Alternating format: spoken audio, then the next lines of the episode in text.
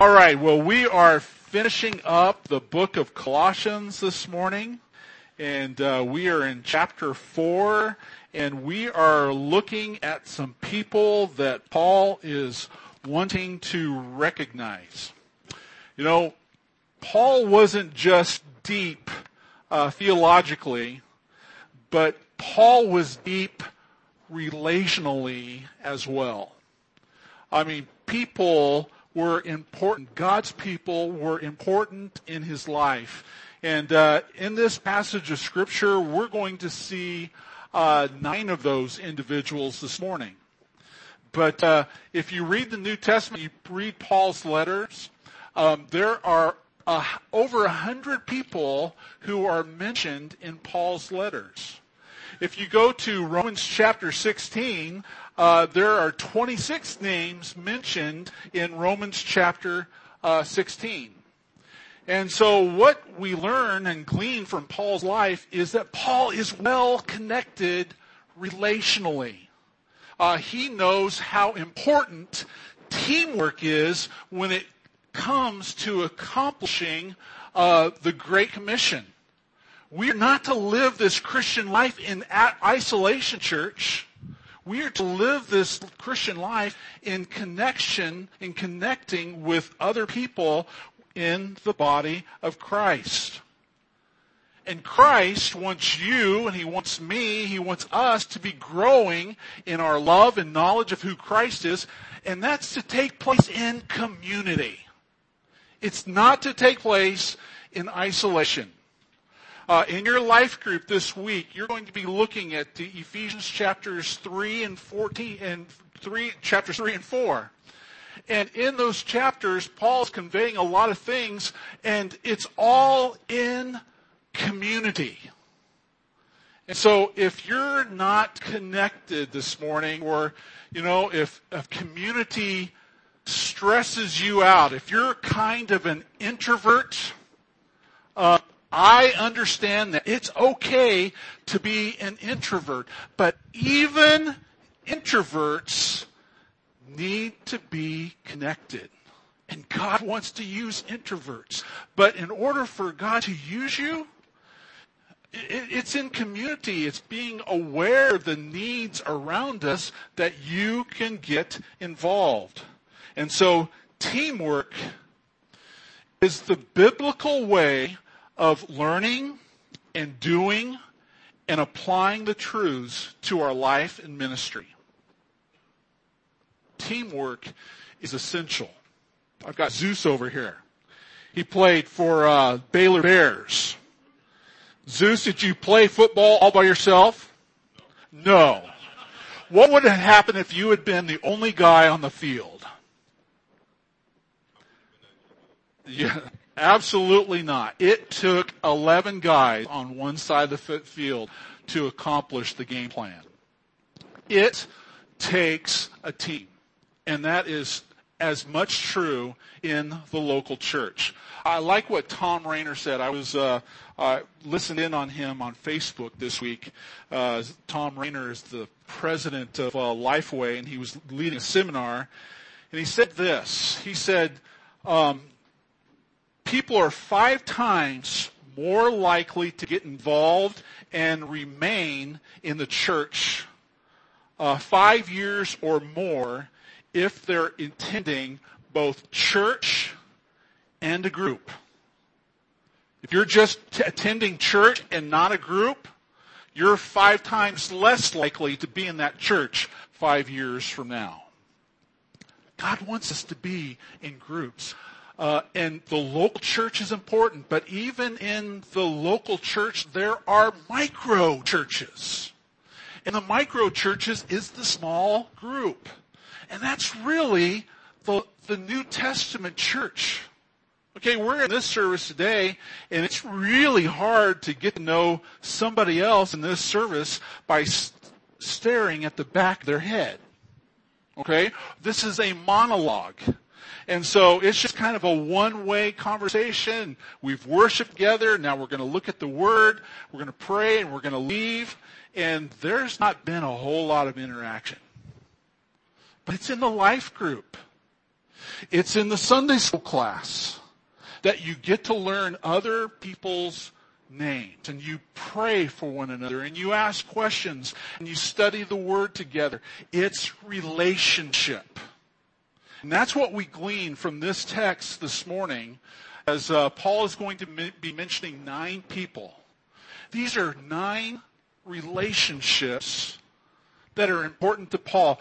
Paul could not have accomplished his ministry without being in relationship with other people. God did mighty things in Paul's life. But Paul had to be relationally connected to others in the body, in God's kingdom. And so, here we are in Colossians chapter 4, and we are going to read the, the rest of the uh, chapter. Tychicus, verse 7, will tell you all about my activities. He is a beloved brother and faithful minister and fellow servant in the Lord. I have sent him to you for this very purpose, that you may know how we are and that he may encourage your hearts. And with him, Onesimus, our faithful and beloved brother, who is one of you. They will tell you of everything that has taken place here. Again, Paul is in a Roman prison cell and has uh, sent these two people. Beyond uh, Tychus and, and uh, Onesimus, verse 10, there is Aristoc- Aristarchus. Aristarchus. I was practicing that name a lot this week Aristarchus. Okay, I think that's it. Aristarchus, thank you. My fellow prisoner greets you. And Mark, the cousin of Barnabas, concerning whom you may have, whom you have received instructions, if he comes to you, welcome him. And Jesus, who is called Justus. These are the only men of the circumcision among my fellow workers for the kingdom of God, and they have been a comfort to me. Epaphras, who is one of you, a servant of Christ Jesus, greets you, always struggling on your behalf in his prayers, that you may stand mature, fully assured in all the will of God. For I bear him witness that he has worked hard for you and for those in Laodicea and Hierapolis. Hierapolis. Luke, the beloved physician, greets you as does Demas. Give my greetings to the brothers of Laodicea and to Nympha and the church in her house. And when this letter has been read among you, have it read also in the church of the Laodiceans, and see that you will also read the letter from Laodicea. And say to Archippus, see that you fulfill the ministry that you have received in the Lord. I, Paul, write this greeting with my own hand. Remember my chains. Grace be to you. Be with you. Paul mentions eight individuals here that we're going to look at uh, briefly. There's two men he sent from this Roman prison cell, and that was Tychicus and Onesimus. Now, I might get Tychicus mixed up, so let's just call him Ty. Who, who was Ty? Ty is mentioned five times in the New Testament. And the first time we see Ty's name is in Exodus chapter 20, verse 4. Um, Ty was uh, a person who um, was very loyal and dependable to to uh, to uh, Ty was very loyal and dependable to Paul. In fact, uh, the first time we see him in Acts chapter 20, uh, Paul's life is in danger. And uh, Paul, Ty knows what's lying ahead for Paul, and Ty is going to go with Paul. He is going to be uh, by Paul's side. And this is, again, an individual who's very loyal, uh, very dependable. Paul describes Ty as a brother, a fellow minister, and a servant. And the only thing that we know about Ty is that he um, has delivered this letter to the Colossian church. He also delivered a letter to uh, Ephesus as well as a letter to um, uh, Philemon. But Ty was someone who could be trusted. I mean, he was Paul's uh, postal carrier for these letters. If there was anybody Paul could depend on to, to ensure that these letters got to where they needed to be, it was going to be Tychicus. He could depend on Ty. You know, someone said this, that the greatness, there is greatness in the smallest things done for Christ. Ty never wrote a letter. His name is mentioned five times in the New Testament, but Ty's responsibility was to ensure that those letters got to where they needed to get. And if it wasn't for Ty, we wouldn't have these letters in the New Testament today. You know, if it wasn't for ties in the local church, the local church wouldn't be who church is today. And we've got a lot of ties in this church. There are a lot of ties that we could depend on. There's going to be a Monday night supper for the community. There's going to be people there who are going to be able to serve it. They can depend on, we can depend on them. Sound or PowerPoint for our services, there are people that we can depend on. Office staff who are there to help us get ready for each weekend service. They are dependable. And I could, I could list name after name in this service. But I, I would miss a lot of people. And I don't want to do that. But I just want to say to the ties here at Emmanuel Baptist Church who are faithful, I'm going to double your salary. No, thank you. Thank you for your willingness to serve, for being there week in and week out. You are valuable to the kingdom of God, and you are valuable to Emmanuel Baptist Church. We don't know a whole lot about Ty. Ty's name wasn't in headlines. Ty was behind the scenes. But Ty helped get the job done. And there are a lot of people here in our church who are just behind, the scenes doing what God has called them to do.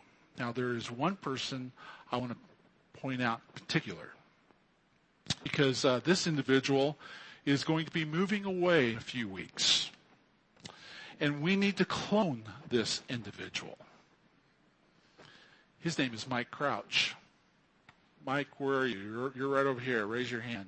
Mike and Charlene, they're getting ready to move to Kingman, Arizona. Many of you probably don't know what Mike does in this church. He's retired from the base, but he's our he's our IT guy in our church. He keeps our network running smoothly. He's a Ty. And I don't know who we're going to get to replace Ty. And, and maybe you're here and uh, you would be willing to help fill that role because uh, Kathy in the office right now is really concerned about who's going to replace Mike because he is such a val- valuable part at keeping our network running smoothly.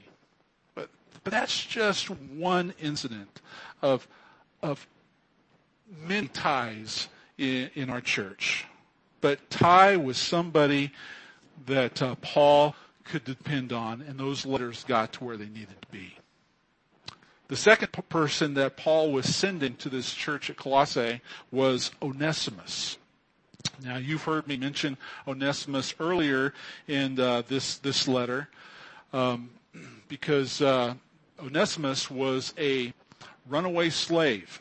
Um, one of the letters that uh, these guys were carrying with them from the Ro- Roman prison cell was a letter to Philemon. Philemon was, had been the master, uh, the slave master of Onesimus. But before Onesimus came to Christ and before Onesimus had met Paul, uh, Onesimus had stolen some money from Philemon and he fled. He fled Colossae and he apparently wound up in Rome or somewhere where Paul was preaching the gospel. And Onesimus gave his heart and life to Jesus Christ. And Onesimus' life was transformed. It was changed. And God, by His grace, took a runaway slave whose life was just totally upside down and made him right side up. And God used Onesimus mightily for the kingdom. But Onesimus had a past. You know, there's some people here in this service, you have a past and you're thinking to yourself, or the enemy has convinced you that because of your past, God can't use you in a local church. That, my friend, is a lie. That is from the pit of hell. And God wants to use your story. If you have encountered the grace of God in your life like Onesimus has, your life has been transformed. You have a testimony. And God wants to use you mightily. God used Paul mightily. Paul had a past too, didn't he? He murdered a deacon. He persecuted Christians. And yet Paul encountered the grace of Jesus. Paul's life was transformed and God gave Paul a ministry that took the gospel across the known world at that time in the first century.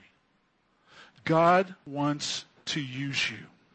And think about this. Onesimus is a transformed slave. He, Paul never not doesn't uh, label him a slave anymore. Paul sees Onesimus as a brother in Christ.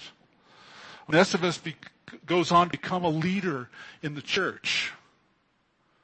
But who better than Onesimus to be able to minister to slaves that are in that church? Onesimus has a story of the grace of God, and Onesimus has a testimony, and he, better than anybody else, can take his story and minister God's grace and truth to, to slaves who have been uh, harmed, um, who have been abused. And God wants to take your past, your story, and use it in other people's lives. Don't be ashamed. Allow your God to transform your st- story into a witness of who God wants to be in other people's lives. If you, do you have divorce in your background? Who better to minister to uh, divorced people than p- individuals who've gone through that pain, have, an, have experienced the, the redemptive grace of God in their life? Blended families? Those are challenges. And God could use you to help others who are going through difficulty. So here we see uh, two men whom Paul sent to the Colossae church with these letters, in Ty and Onesimus. And then we look at, uh, Paul mentions six men uh, who stayed with Paul. There's two men that he sent, and then there's six men who stayed um, to continue to be with Paul. Three were Jews, and three were Gentiles. And it's interesting that uh, Paul uh, is taking people from all walks of life to build this team. You know, he's it's a testimony of the unity of Christ in the in the body of Christ. That Jews and Gentiles can get along with each other. There's no longer walls of division. If Christ comes into your life, we're, we're not segregated people groups anymore. We're one in the eyes of God. And I just want to encourage uh, you, I let you know that uh, on September 15, September 15, that's going to be a Saturday morning, uh, Emmanuel is going to be uh, hosting a seminar entitled A Race for Unity. And I've talked to uh, Ed Thomas at uh, Victory Baptist. I've talked to Hector Molina with our Hispanic church, and we're going to be getting together with some other pastors in the community. But uh, this race for unity is led by a pastor in the San Diego um, area, Miles McPherson. Uh, you may not know Miles McPherson. He was a former, um, I believe, a wide receiver for the San Diego Chargers. Incredible communicator. Um, and he's going to be talking about uh, uh, the races, you know, different ethnic groups coming together, learning, you know, taking the time to hear one another's story, and the church being a force for racial reconciliation uh, across our nation. You know, the NFL's starting up again in just uh, a few weeks, and you know um, the the conflict there is uh, of whether to stand or uh, kneel for uh, the national anthem. And, uh, and this topic of conversation is going to be on front pages once again. You know, what better opportunity than there is for the church to take the lead to help encourage racial reconciliation uh, among God's people and across our nation. And so you pray for that seminar that we're going to be hosting on that Saturday. I am so looking forward to that and getting together with the other pastors and churches and hearing uh, one another's story. This is going to be uh, much needed for our community as well as our nation. So let's look. Uh, Paul mentions three Jews that stayed along with him. Uh, and the first is Aristarchus. And he's just identified as a fellow prisoner. Now, who is Aristarchus? The, the first time we see his name, I, th- I believe he's only mentioned uh, two or three times in the New Testament, but the first time we see him is in the book of Ephesus, or in, in the book of Acts, verses uh, chapter 19, verses 28 through 41. But there's a riot that's taking place in Ephesus, and uh,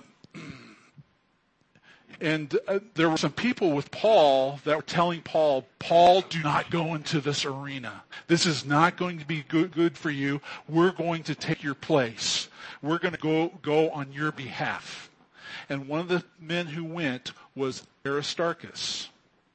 Uh, Paul, Aristarchus was one of those individuals who were willing to put their life on the line for a friend.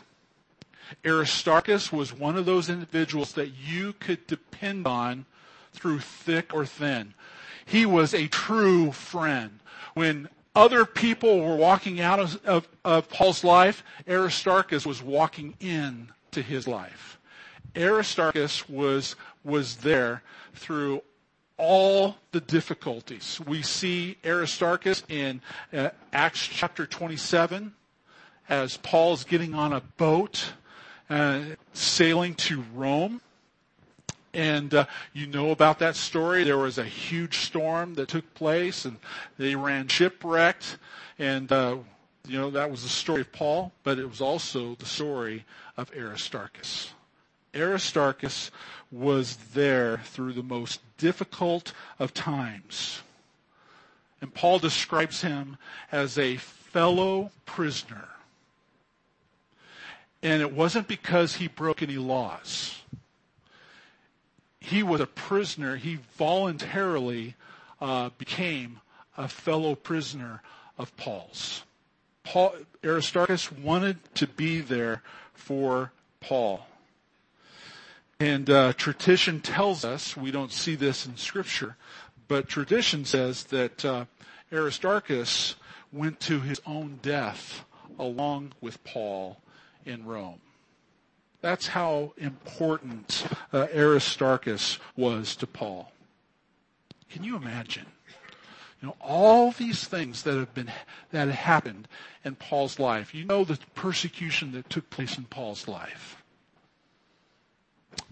He wasn't alone. He had a team. Team there that was encouraging him, taking some of the beings uh, for him, uh, consoling him. One of those was Aristarchus. Another Jew that Paul mentions in verse 10 is Mark. Uh, now, who is Mark? Uh, Mark is the uh, cousin of Barnabas. We first learn of Mark in Acts chapter 13. Mark accompanies Paul and Barnabas on their first missionary journey. But Somewhere along this journey, Mark quit. We're not sure why Mark quit but uh, he decided to turn back, and that left a sour taste in Paul's in Paul's mouth. And when it came to uh, the next missionary journey in Acts chapter 15, um, Barnabas wants to take Mark. And Paul says no. And so there's a conflict that occurs, and so Paul goes one way, one way with with uh, Silas, and Barnabas goes another way um, with with Mark, John Mark, his cousin. And uh, there was 11 years of separation between Mark and Paul. But there was then a reconciliation that occurred. And uh, Paul forgave Mark. They worked things out. And uh, Mark became a very, very valuable servant. Um, Mark became a very valuable servant to Paul. And if you look at 2 Timothy chapter 4, verse 11, um, at the end of Mark's, uh, Paul's life, Mark is there. Mark has become a very close friend. But Mark's life is a testimony of God's grace and second chances. God mightily used Mark. Where else have we learned of Mark or know of Mark? In the book of Mark. He wrote the second gospel of the New Testament. So here's this individual who quit on Paul's first missionary journey. There was a big conflict that occurred between Barnabas and, and Paul. But Barnabas took his cousin under his wing, gave Mark a second chance, and there was a story of re- reconciliation between Paul and Mark, and God used Mark to write the second book of the New Testament. Friend, God is the God of second chances. We have any quitters in this service this morning? You're ashamed of having turned your back on a commitment that you made, it doesn't have to be the end of your story. God's not done writing your story. God is the God of second chances. Maybe God wants to use Mark's life in your life to come back into relationship with Him into fellowship with, with Jesus Christ. Have you had a falling out with someone? Maybe it hasn't been 11 years, but It's been some time. Keep your heart open to reconciliation. God restored the relationship between Paul and Mark, and there was a beautiful ending. The third Jew, that we see in this text is in verse 11, and that's uh, Jesus, who also went by the name of Justus. We don't know anything about Justus.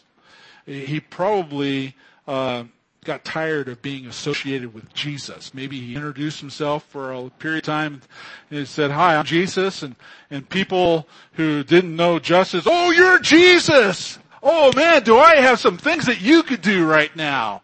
And he would say, no, that's the wrong Jesus. Just call me Justus. but Jesus was a popular name back then in the New Testament, but uh, he went uh, by Justus as well. But he was obviously a comfort to Paul. He's in that Roman prison cell. In verse 11, Paul speaks of him as being a person of comfort to Paul. Then there's three Gentiles. Uh, the first Gentile we see is in verses 12 and 13, and his name is Epaphras.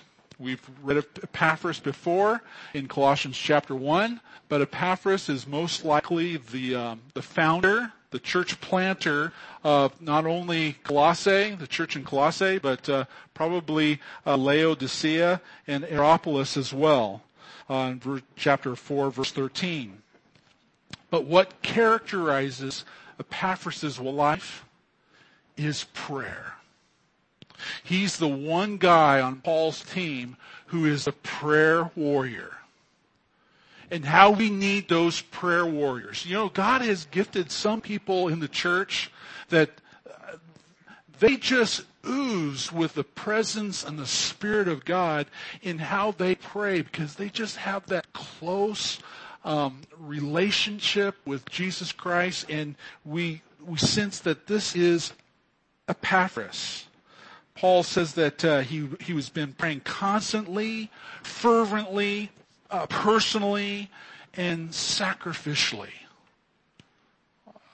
We need those prayer warriors in our life. Epaphras was that to Paul. Second Gentile we, we, we see here in this passage of Scripture is Luke. Who's Luke? Luke is a Gentile. He's a medical doctor. And he's also the person who wrote the book of uh, Luke and Acts. And he's probably the only Gentile author in the Bible. But Luke was very important uh, to Paul. The first time we see Luke is in Acts chapter 20, verse 5, as he's heading to Jerusalem. And Luke was there to the very end, as Paul mentions his name in 2 Timothy chapter 4, verse 11. So in, in Paul's time of imprisonment, Luke is there, and he's, it's probably uh, in that time of imprisonment with Paul, when Paul's in prison, that Luke takes the time to read, to write the book of Acts and hearing and recording Paul's story. But Luke was there. He accompanied Paul uh, uh, through his missionary journeys. It's interesting about Luke. You know, God had given Paul the ability to heal people. I mean, God worked through Paul's life to heal people supernaturally. But he still found it important to bring along with him a medical doctor. Isn't that interesting? You know, yes, God can heal uh, supernaturally, and yes, God can heal by using natural medicines that um, science develops today. But here, Luke was a medical doctor whom God was using. And uh, Luke sacrificed a lot. You know, Luke was a Greek. And in uh, Greek culture, physicians were held in high regards. Luke probably could have made a lot of money and lived a very successful life.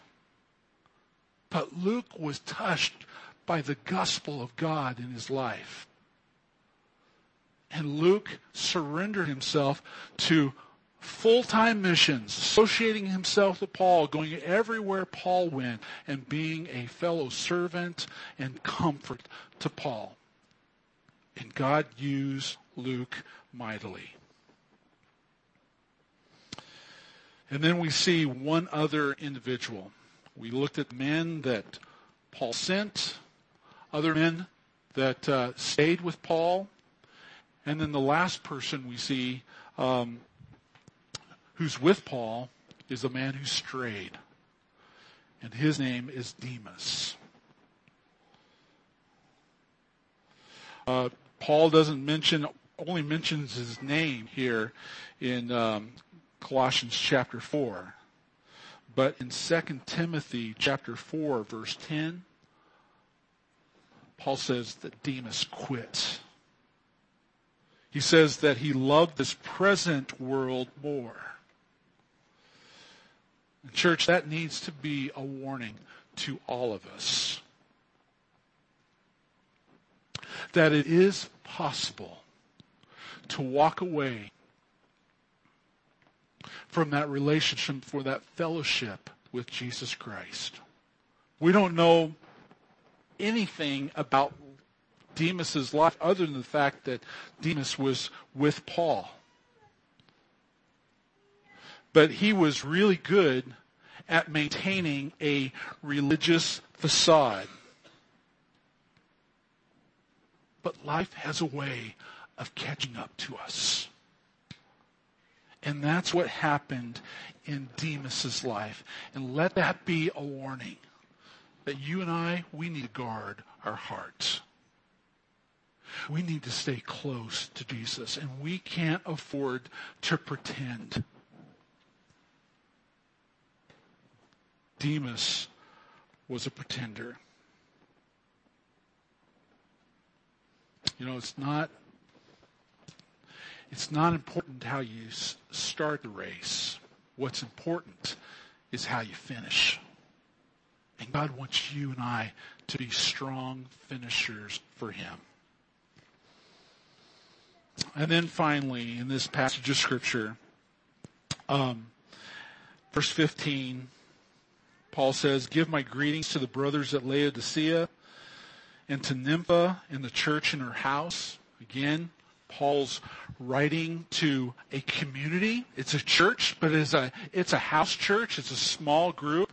And uh, in Laodicea, uh, the, the, the hostess, the hospitality of this church in Laodicea, her name was Nympha. And she served a important pur- purpose. For those life groups that meet in homes, and you're the hospitality person and people come over to your house and you've got to clean the house and uh, uh, be there to warmly receive everyone, I want to say thank you because I know that's a sacrifice. And it's a blessing to everyone who's in that, that, that small group. You're a nympha. Thank you for what you do. Then he goes on, he writes and to Archippus, see that you fulfill the mystery that you have received in the Lord. Who is Archippus? We're not sure, but he may be the son of Philemon and the pastor of the Colossae church. Epaphras founded the church, but he's with Paul, and it could be that Archippus is the pastor of this local church. But I want to say this again. Paul is writing to a community of believers. Paul is well connected to other believers in Christ. For Paul to accomplish all that he accomplished, he couldn't do it by himself. He needed support and the help of others. My friend, as, as Paul is writing this church to Colossae, he's writing it to a church He's writing it to a community, and they are to learn these truths, and they are to grow in these church truths, and they are to apply these church, these truths in community. This is God's will for your life. And I want to say this, and I don't say it enough, but it is really important that you get into a micro church. What is a micro church? A small group. Whether it be Sunday morning in a Sunday school class or in a home group, a Sunday night life group, you need to be in community with others. And you need to be studying the Word of God. Life groups this week are going to be working through Ephesians chapter 3 and 4. And Paul writes these words to a community to learn, to do, and to live out among other brothers and sisters in Christ. This is the bread and butter of Emmanuel Baptist Church, the hub of our church. And Paul, through his life and through the Word of God and Jesus Christ, is compelling us, charging us to be connected to others. And so my question to you, are you in relationship with other believers in Christ? Are you connected to a community? Paul couldn't do what he did had he not had the support of his friends. And we all need that same kind of relationship with others. Let's pray. Thank you, Father, for Paul's life, for the names that uh, he's mentioned here. Lord, these names are very unfamiliar to us and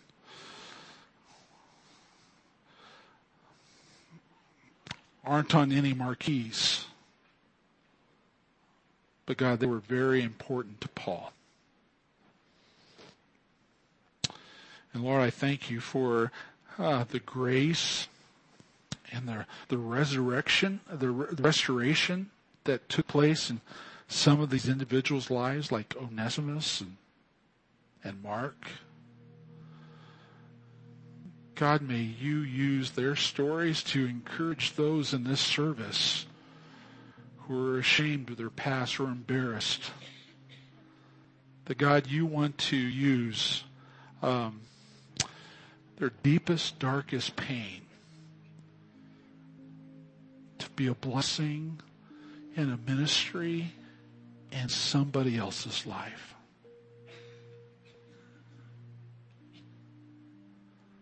You know who you are this morning. Let God use you to give you a ministry that that nobody else can effectively have but you.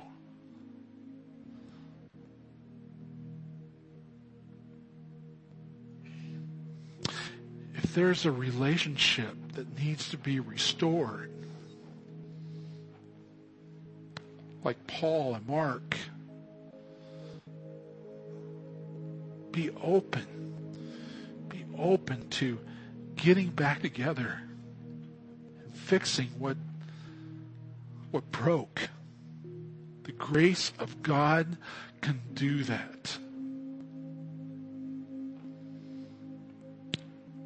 Lord, I pray for our life groups. I thank you for our life groups. And Lord, we need more life groups. We need more opportunities for uh, new people to connect with each other. Lord, I thank you for, for Karen, her leadership in this ministry and how passionate she is about life groups and training our life group leaders. God, use our life groups to just build healthy, godly relationships with one another in the body of Christ.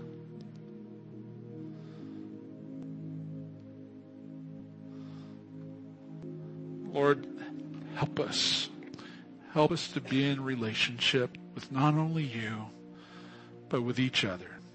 This is your will for our life. Thank you, Father, for this time we've had together. In Jesus' name, amen.